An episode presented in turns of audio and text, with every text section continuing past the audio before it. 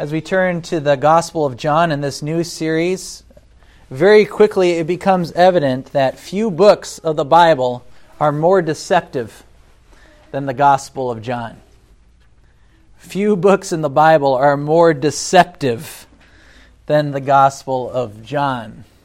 Now that I have your attention, I will explain what I mean by few books more deceptive than the Gospel of John. When you read the book of John, and especially read it in the Greek text, the, the original Greek, it is the most basic Greek language that you can find. The John is the gospel that every first year seminary student or every every undergrad Greek student begins with because it is the easiest to read and understand of any of the books of the New Testament. It is simple, ordinary, common man language.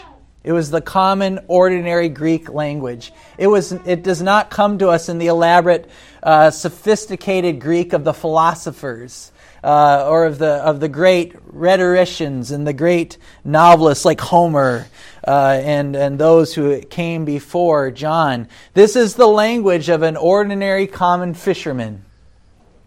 John, he was a fisherman basic grammar school Greek. And this is why it's deceptive.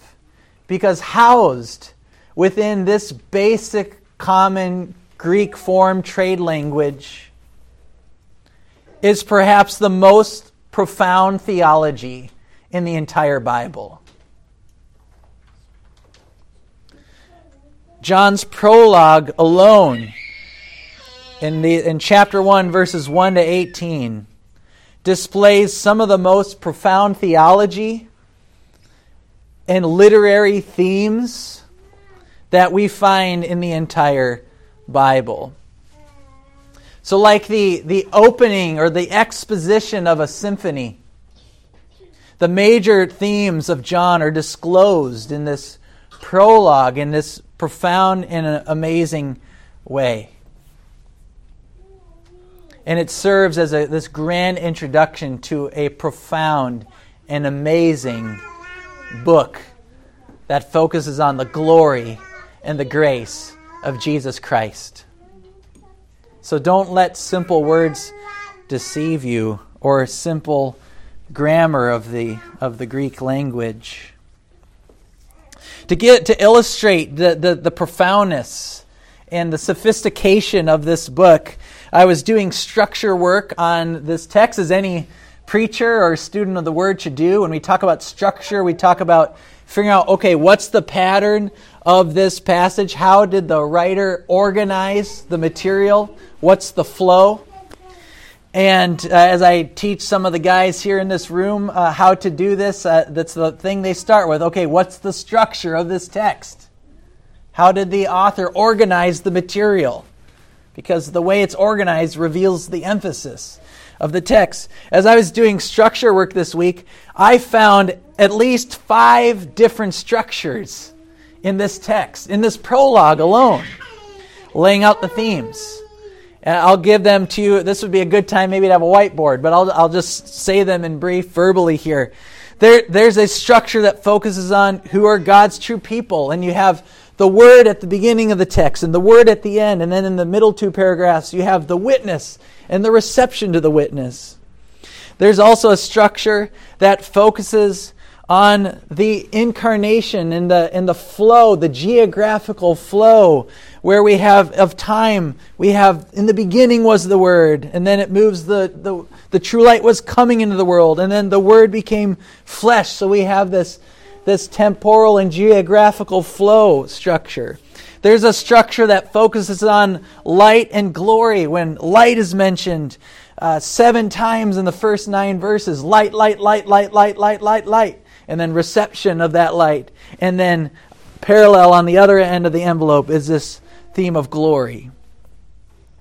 There's also a focus on who is the true witness. You have the Word, and then you have John's witness, and then you have Jesus' witness, and then the reception, and then you get it again the Word, John's witness, Jesus' witness. And then you also have the bookends or the top and tail of this passage, which deals with the deity of Christ. In the beginning of the Word, the Word was with God, and the Word was God. And at the end, the only God has made him known. This prologue is just elaborately put together in this majestic way. But the theme of all these structures really highlights one big idea. And that's what we're looking at this morning, which is the glory of the incarnation. The glory of the incarnation. What does incarnation mean? Uh, incarnation means embodied in flesh. So, embodied in flesh. You could say of somebody, they are the living embodiment of love. That person is the living embodiment of grace or kindness or, or something like that. It's, it's, it's something that is embodied in flesh. And when we talk about the incarnation as Christians, it is the Son of God taking on human form and dwelling among us. And that's the glory that we will unpack this morning. So the question is what is the glory of the incarnation? That will be our grand question this morning. What is the glory of the incarnation? And we will look at three things specifically to answer that question. Maybe to put it another way, what is the glory embodied in our Lord Jesus Christ? And we will look at three aspects of his glory in the incarnation this morning. The first aspect of his glory, number one, is that Jesus is God. Jesus is God. And we see this in verses 1 and 18. We see two aspects of that glory as Jesus is God. First and foremost, we read in verse 1 In the beginning was the Word, and the Word was with God, and the Word was God. Jesus is at the very outset of this gospel called God. The Word was God. And likewise in verse 18, no one has ever seen God. Then he, John says, the only God who is at the Father's side, he has made him known. So Jesus is called God two times in this passage. He was God and he is God. John will pick up this theme in chapter 12 when John writes of Isaiah. And in this passage in John 12, John quotes Isaiah 6 and Isaiah 53, two huge Christological texts. Uh, in that year that King Uzziah died, I saw the Lord sitting upon the throne, high and lifted up, and the train of his robe filled the temple. That's Isaiah 6. In Isaiah 53, the great servant, suffering servant passage, Isaiah says, Who has believed what he has heard from us, and to whom has the arm of the Lord been revealed? And in John 12, John says, Isaiah said these things because he saw Jesus' glory and spoke of him.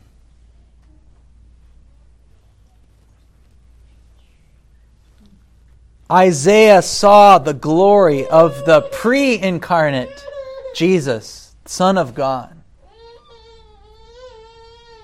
and first and foremost, the glory of Christ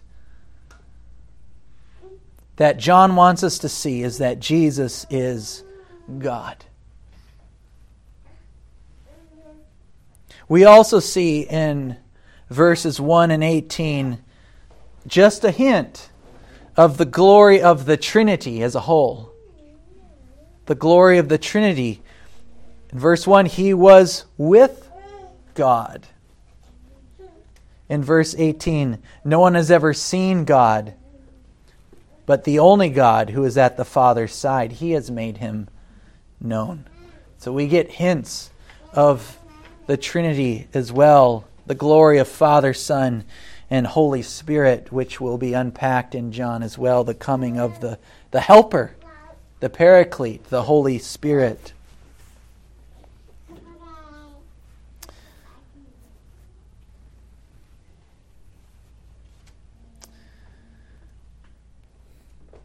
John begins with the deity of Christ because it is central to Christianity itself. It's central to the life that we are promised through faith in Him. And that if we don't know who Jesus is, we can't have life in His name. Jesus says, No one has the Father except, you know, no one comes to the Father except through me. And he who has the Father has the Son, and he who does not have the Son does not have the Father. So we need to know who this Son is. And the doctrine of the deity of Christ has historically, from the very dawn of the church to now, is the most fundamental issue on which Christianity rises and falls. So in the early church, it was the focus of the first four ecumenical creeds. The Apostles' Creed, which we cited this morning, focuses on the lordship of Jesus Christ. And we believe in Jesus Christ, his only Son, our Lord, is what we confess. The Nicene Creed focuses on Jesus' divinity, that he is God. And it says in the Nicene Creed, and we believe in one Lord, Jesus Christ, the only begotten Son of God, begotten of the Father before all worlds. And Jesus here is called God of God, light of light, very God of very God begotten, not made, being of one substance with the Father. In the early church, fathers were fighting heresy within and, and without, and they are working hard to defend the glory of Christ from texts such as John chapter 1 and the rest of Scripture. The Chalcedonian Creed focuses on Jesus' nature as the God man. How can God be God and man? Well, I mean, how does that work? Is he one person or is he two persons? Does he have one nature or two natures?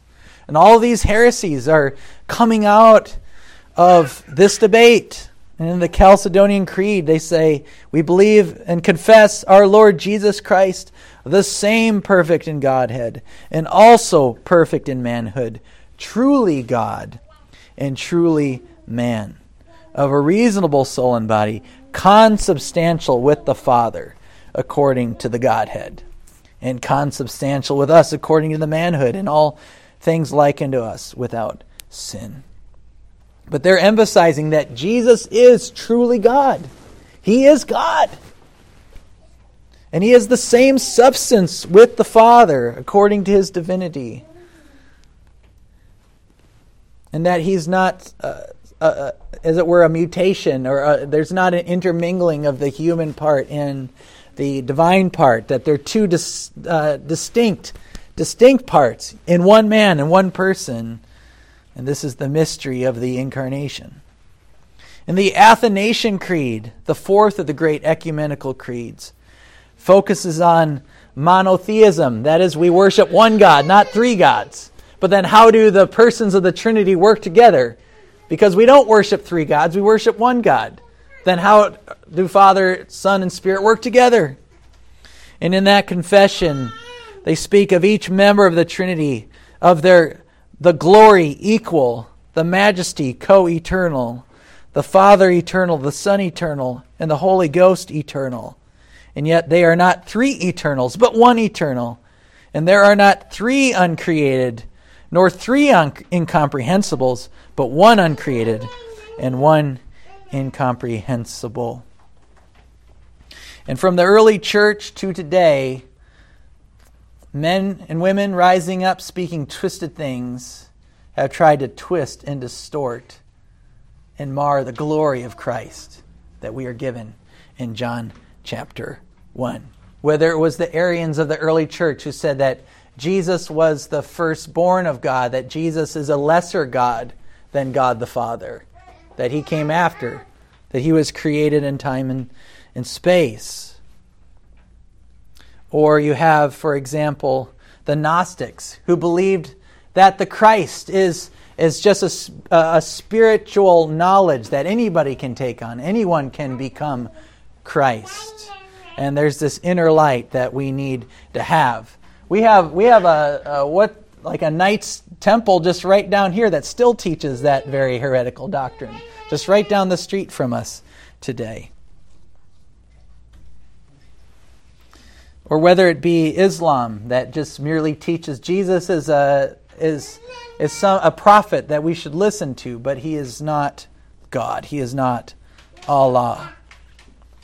Or it's the Jehovah Witnesses who teach that Jesus was but an angel or the Mormons who teach that we can all become a God. The Mormons, of course, deny the, the inerrancy of, of our, our Bible and say, well, you need to have other revelations. The Jehovah's Witnesses literally twist the words of the, of the Bible to say that in the beginning was the Word, and the Word was with God, and the Word was a God.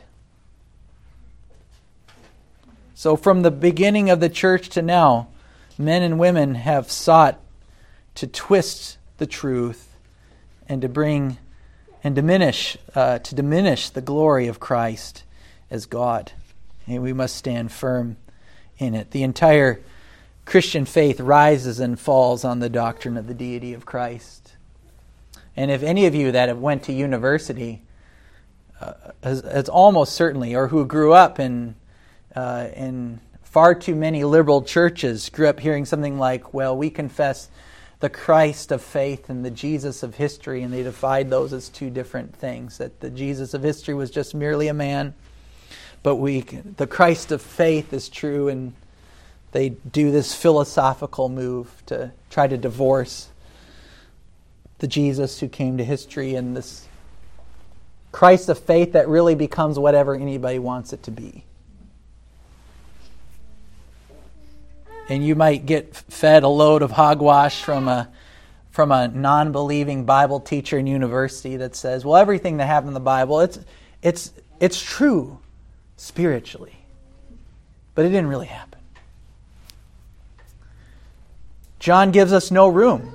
Not only is he disclosing the glory of Christ, but he's also saying we were witnesses. We were historical witnesses of his glory and of his deity and of his grace.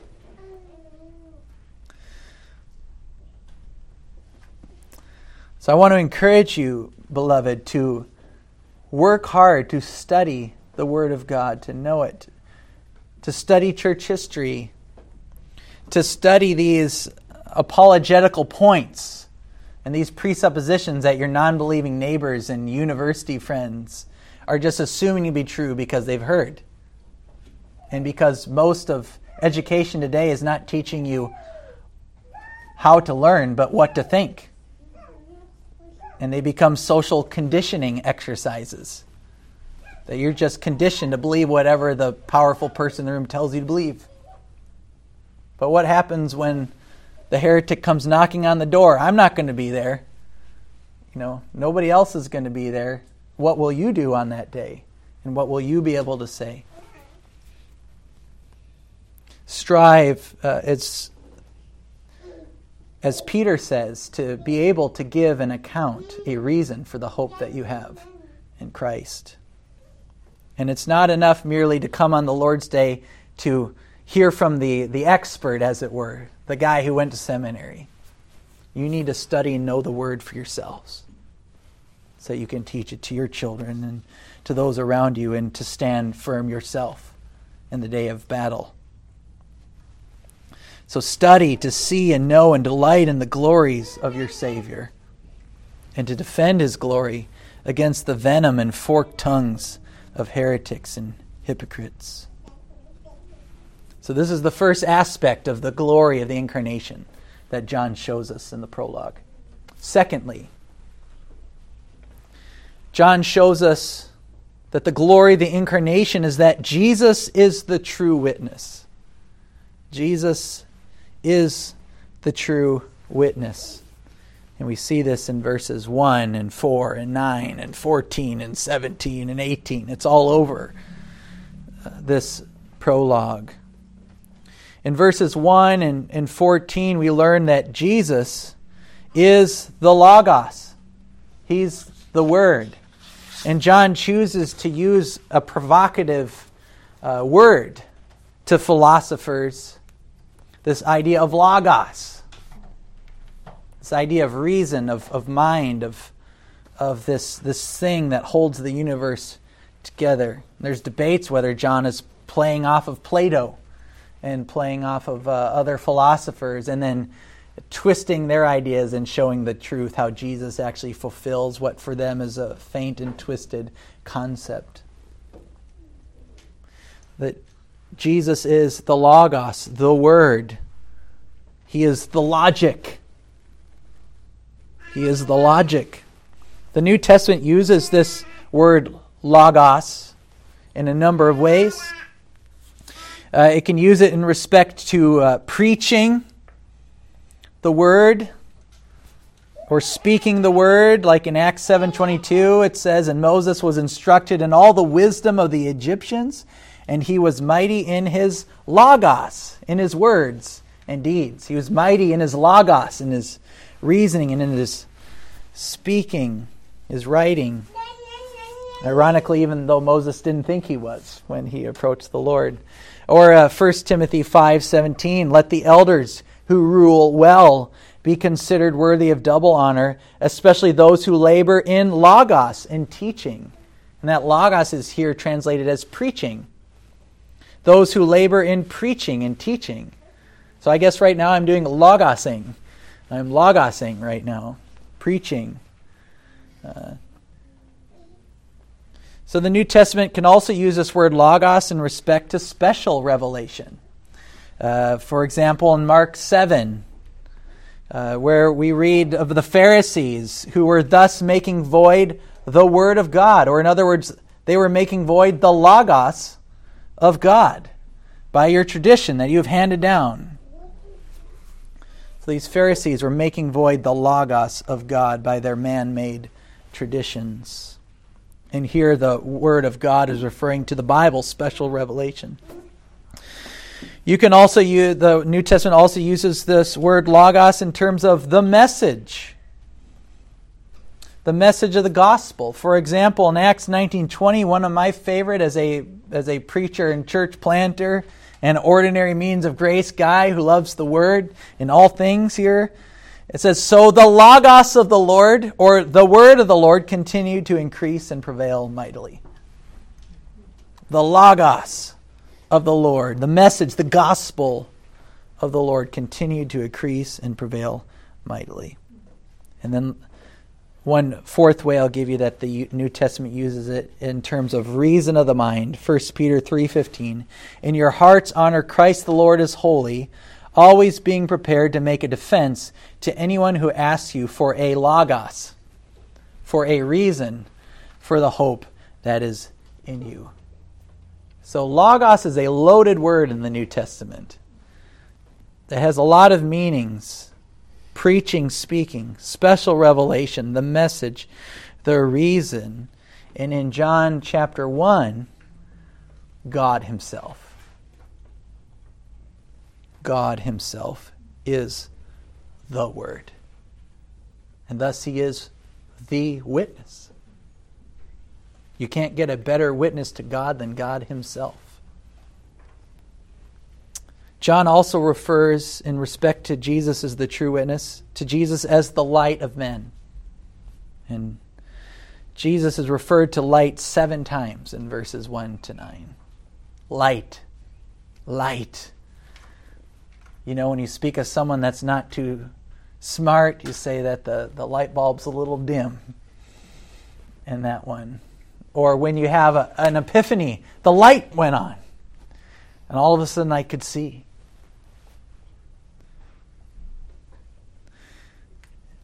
The theme of creation is, is wound up in John 1 2. And when we think about Jesus who let light shine out, who's spoken, let light shine out of darkness. And to use Paul's words, has let light shine in our hearts to see the light of the glory of God in the face of Jesus Christ. This idea of light, of understanding the witness, and Jesus being that true light, the light of men. In verse 14 and 17, John says that truth comes through Jesus Christ. And the Word became flesh and dwelt among us. And we have seen his glory as of the only Son from the Father, full of grace and truth. And in verse 17, for the law was given through Moses, grace and truth came through Jesus Christ. And John in verses 17 and 18 makes this parallel between Moses and Jesus.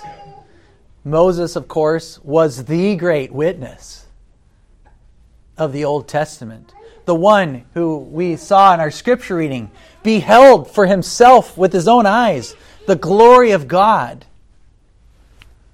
even though he couldn't see his, his face. And the Lord's glory passed before Moses.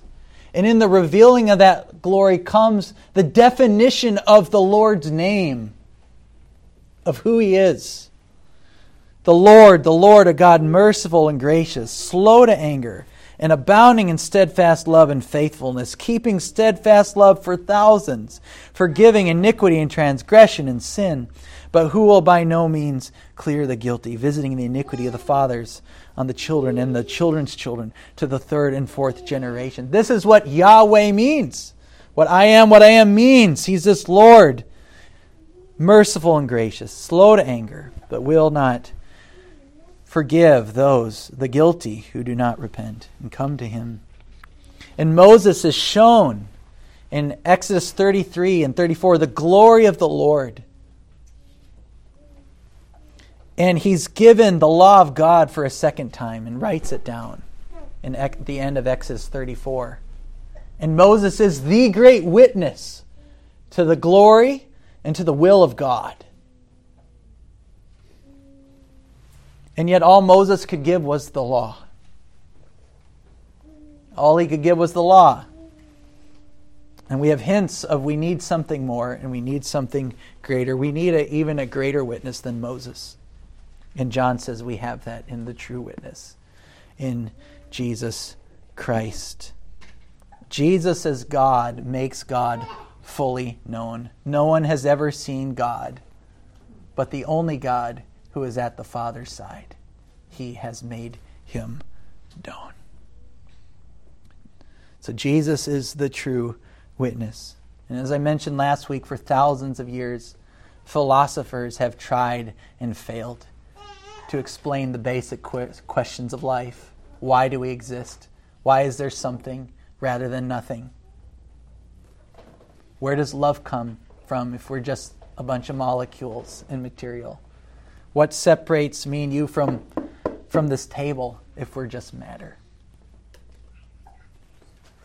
Philosophers have never been able to answer this question, and yet, philosophers, just like the devil himself who accuses Jesus of being the devil, which is a great trick of the devil, just call other people the devil.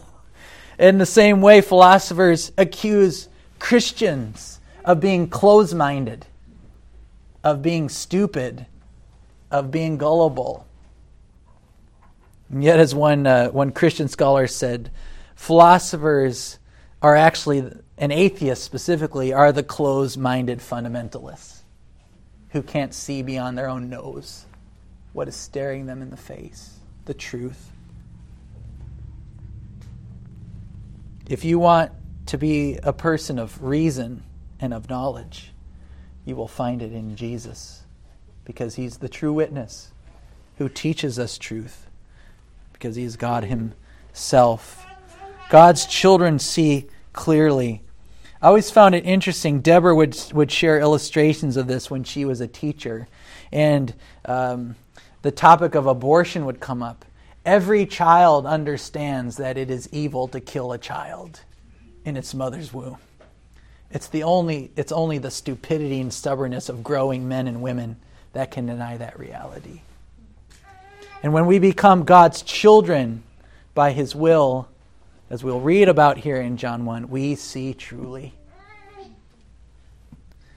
We see with true knowledge and understand with true knowledge. Clarity in knowledge and truth comes through the true witness, Jesus Christ. So let's seek truth there. When you have a problem in life, go to the Word first and go to people who know the Word, not to what Oprah says or to what, I don't know who the talk show hosts in Norway are. Let's go to the Word, find truth and hope there. Find and develop a sound mind there. That's why Paul says in Romans 12, therefore, because of the mercies of God in Christ, be transformed in the renewing of your mind. The Christian life is a life of being transformed in the renewing of our minds as we stare at the glory and grace of the true witness, Jesus. So, John has shown us thus far that the glory of the incarnation is that Jesus is God, is that Jesus is the true witness. And now, lastly, that Jesus is the only way to life. Jesus is the only way to life. And in verse 3, we read that Jesus is the Creator. All things are made through Him, and without Him was not anything made that was made. And in verse 12, that He is our Savior. But to all who did receive Him, who believed in His name, He gave the right to become children of God. Children who were born not of blood, nor of the will of the flesh, nor of the will of man, but of God. Verse 4 In Jesus was life, and the life was the light of men. And we also learn that Jesus is the one who gives us the right to become children of God. That's something we don't hear preached too often. But look at in verse 12. But to all who did receive him, who believed in his name, he gave the right to become children of God, who were born not of blood, nor of the will of the flesh, nor of the will of man, but of God. This idea of children being born not of flesh, but of God is a huge theme in John. In John chapter 6, Jesus will say, No one can come to me unless the Father who sent me draws him. And I will raise him up on the last day. And then in verse 65 of chapter 6, and he said, This is why I told you that no one can come to me unless it is granted him by the Father. The only people that can come are the ones granted by the Father in whom the Lord takes and reveals himself to. John 17, 6 in Jesus' high priestly prayer I have manifested your name to the people whom you gave me out of the world. Yours they were, and you gave them to me. And outside John in, in Matthew 11, Jesus says, Matthew 11, 27, All things have been handed over to me by the Father, and no one knows the Son except the Father, and no one knows the Father except the Son, and anyone to whom the Son chooses to reveal him. So we also have this theme that Jesus is the only way to life and he's the only way to life for those that heaven sent to save. They were born not by the will of the flesh, nor of the will of man, but of God. And to illustrate this, no child, none of these beautiful children I see here this morning, chose to be born. You know, all y'all made decisions to have kids the mom and the dad made the decision. And we know that even that's a gift from the Lord. But the mom and dad made the decision. The child did not decide to be conceived. And so is it for God's people. We did not decide to be born. children of God. God birthed us. And as we will learn in this gospel, by the Spirit that blows where the Spirit wishes to go. But to all who did receive him, who believed in his name, he gave the right to become children of God, who were born not of blood, nor of the will of the flesh, nor of the will of man, but of God. Our faith itself is a gift. And, brothers and sisters, in this way and in closing, I say to you, we are saved by grace upon grace. Grace upon grace, as John says in verse 16, for from his fullness we have all received grace upon grace, because even our ability to be a child of God was something that was graciously given to us. And so, in closing, friends, despite the fact that the Gospel of John comes to us in this deceptively simple language, we discover the glory of God in ways more magnificent than almost anywhere else in the Christian scriptures. And this is the glory of the incarnation that from heaven God came down to reveal himself to you to make you a child of God, to save you from his wrath, and to bring you into the heavenly glories of eternal life.